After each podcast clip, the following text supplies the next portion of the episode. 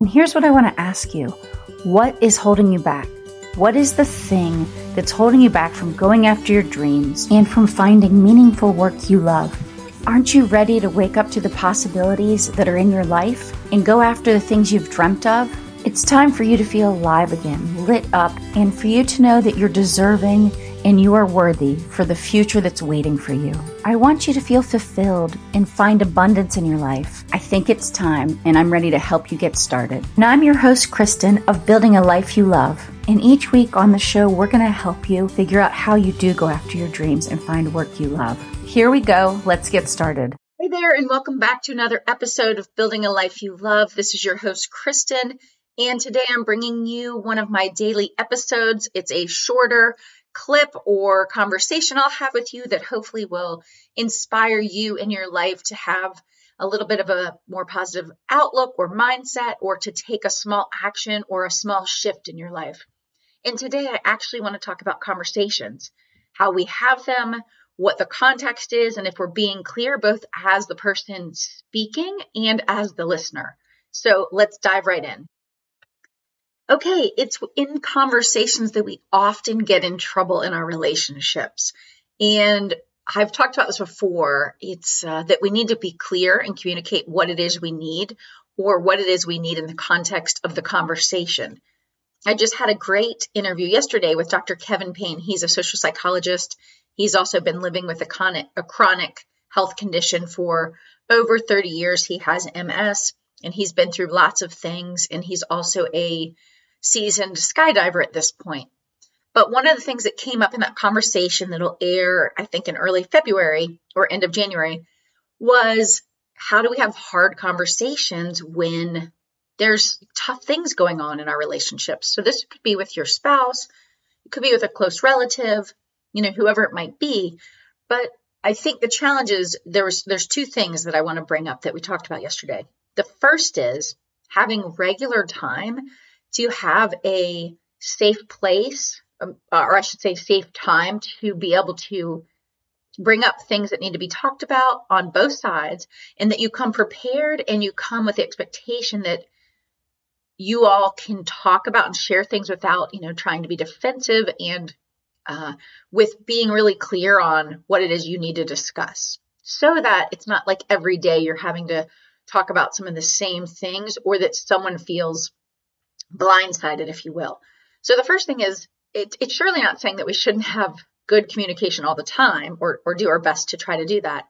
But we're talking about when there's hard things that we need to talk about. Let's say it's someone with a long on a long-standing medical issue. It could be financial stuff. It could be someone wanting to ch- have a big shift right in their um, their work life, or could be stuff going on with your kids. Whatever it is, those are the kind of conversations I'm talking about that might serve you well to have, you know, a standing meeting every week or every two weeks or month.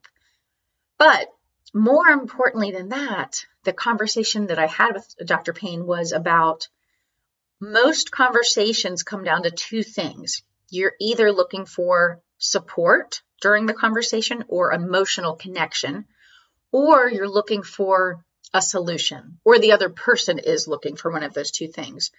And I think it's really important for us to get super clear on what it is that we need if we're the one talking or asking, you know, for something in that conversation or we need to bring something up.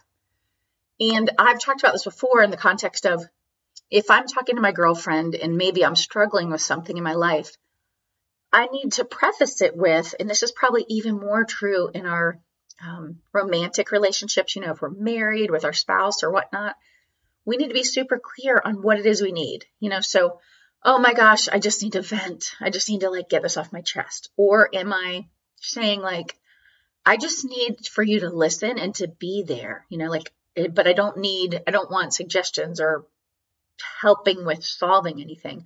So in that case, once again, it's kind of that emotional connection or that support I'm looking for. But in other cases, let's say I'm thinking about changing careers. Well, in that case, I actually might want to have someone help me solve for that. Like, what are this? What could I go do? You know, so maybe I want to brainstorm with that person. Or I could be before that where emotionally I just need to know I have support to consider that change. So I think it's really important that we get better at communicating what it is we need or and how we need the other person to interact with us in the context of that conversation. I had a great conversation.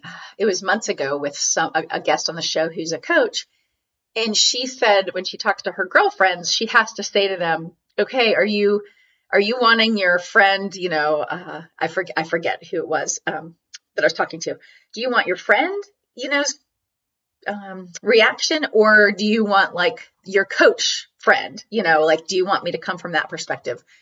But if we don't ask those things, we can often try to to start with coming up with a solution when the person doesn't want a solution, they want to be supported. So I think this is really important because I think a lot of us, well, first of all, I also not know a lot of people that fall into the mind reader trap. And I've been there and I still do this sometimes too, which is we think the other person should know what we need and the other person should know what we're feeling by how we're acting or our looks or whatever it might be. And none of them are. Nobody's doing that. We have to just tell them, we have to tell them what we need. And, you know, I'm not saying this is easy. You know, it takes practice and there's going to be days where it's not as, doesn't go as smoothly. And then we also have to be honest about that too. When things, maybe you're getting tough, maybe it's so hard to talk about tough things, like the conversation I had with Dr. Payne. We were talking about obviously when you have a chronic illness or chronic pain, something that's ongoing, and there's a lot of tough days and maybe lots of care or caregiving, it's hard to want to have those conversations constantly. And he brought up another thing. I don't remember the um, where the data came from. It, when I air the episode, it'll it'll explain it more. But he explained that they've done research and it showed that in our interactions with people, you know, people we're close to, for every five positive interaction, there's one negative interaction. In other words, we can't have all negative or hard interactions with people because that's just not how we're wired. It, we would we would probably want to step away from that retreat. And so even if there's conversations we have to have that are hard or it's about hard things in our life like cancer diagnosis or like I said a chronic condition, you know, I have a lot of uh, autoimmune issues in my family. So they're ongoing things, you know, diabetes and Crohn's and so many other things. Well, those are ongoing, right? Things that have to be supported and taken um, or addressed. You know, like do we have the right medical stuff? But then do we also have the other pieces of it, the non medical pieces that we discuss and talk about? And part of that, part of the conversation talked about are we really doing a good job of reflecting, self reflecting? Because most of the data shows that most humans, most of us aren't actually good at reflecting on reality, like the way we perceive things and the way that we think we're being perceived. So I think, you know, one thing that uh, Dr. Payne suggested, and I've talked about many times on the show, is if we just do a little journaling every day about what's going on with us, what do we maybe need in our lives, what, what feels missing, you know, have we gotten into a slump or a hard place where maybe we're not connecting with people often?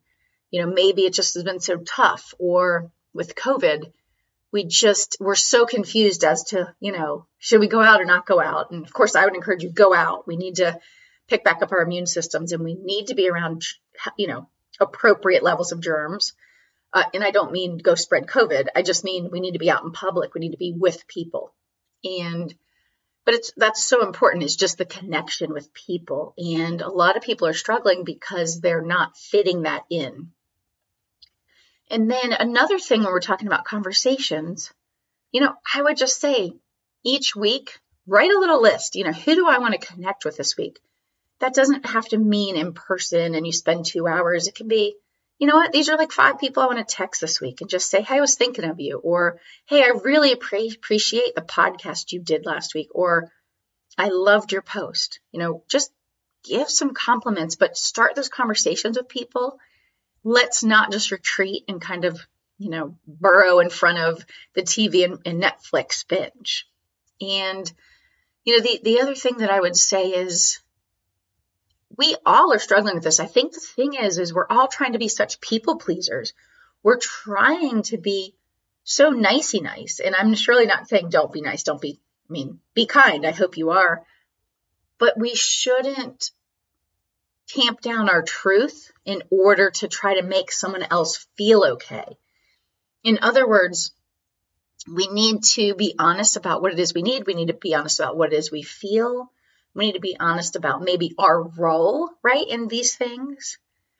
But we want to be able to speak our truth. And that takes a lot of work because for a lot of us, for so many years, you know, we tried to just, oh, sure, anything's fine. Any restaurant's fine. Oh, sure, that's fine. And I'm surely not saying be the the choice bully. You know, I'm not saying like you should always decide, and I'm not saying that if someone gives you a gift and it's not exactly what you would have chosen, you should be ungrateful for it. I'm just saying that we should be able to say what it is we like and what we want and what we need and what our desires and interests are and where we need to work on certain things, you know, both ourselves and then in our relationships.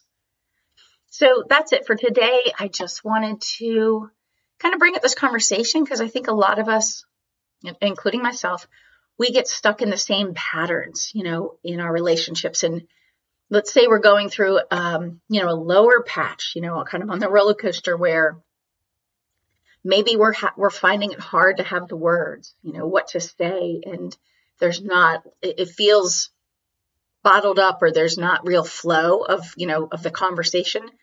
Well, normally what I find is we need to get out of that same environment in order to kind of trigger something or reset it.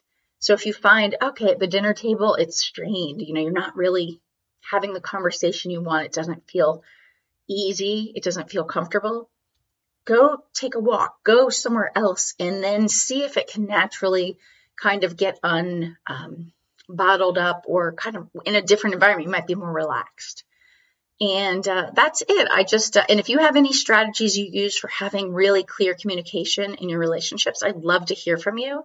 And I'd love to hear how you, you know, try to work on this area because it's truly one of the most important things that we can do is keep growing as a listener and keep growing as a communicator in our personal lives and, of course, in our business lives.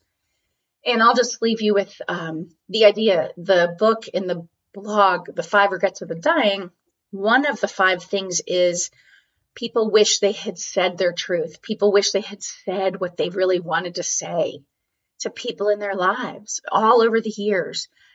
And that is such a tragedy. And uh, I can see how. I mean, I surely, there's surely been times where I probably have hesitated saying something or I've bit my tongue or I thought, no, no, this isn't the time or whatnot. But you know, that's something that we can keep working on and getting better at. And I hope you will. I hope you won't wait until years have passed to tell the people around you the things you need to tell them, you know, and how you feel and what you want. And uh, so that's it for today. I just want to come on and say, let's be aware of how we're communicating.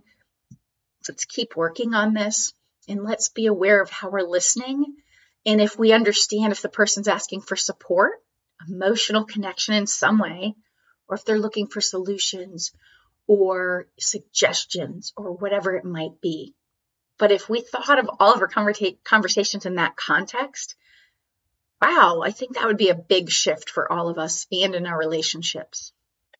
And I'll just leave you with this Irish proverb It is in the shelter of each other that people live it's really all about community and connection and relationships. So let's make sure this is an area that we keep growing and maturing in. Once again, thanks for listening to the podcast. And if you enjoyed the podcast, we would love it if you could leave a review on Apple Podcasts because that helps us get discovered by more people.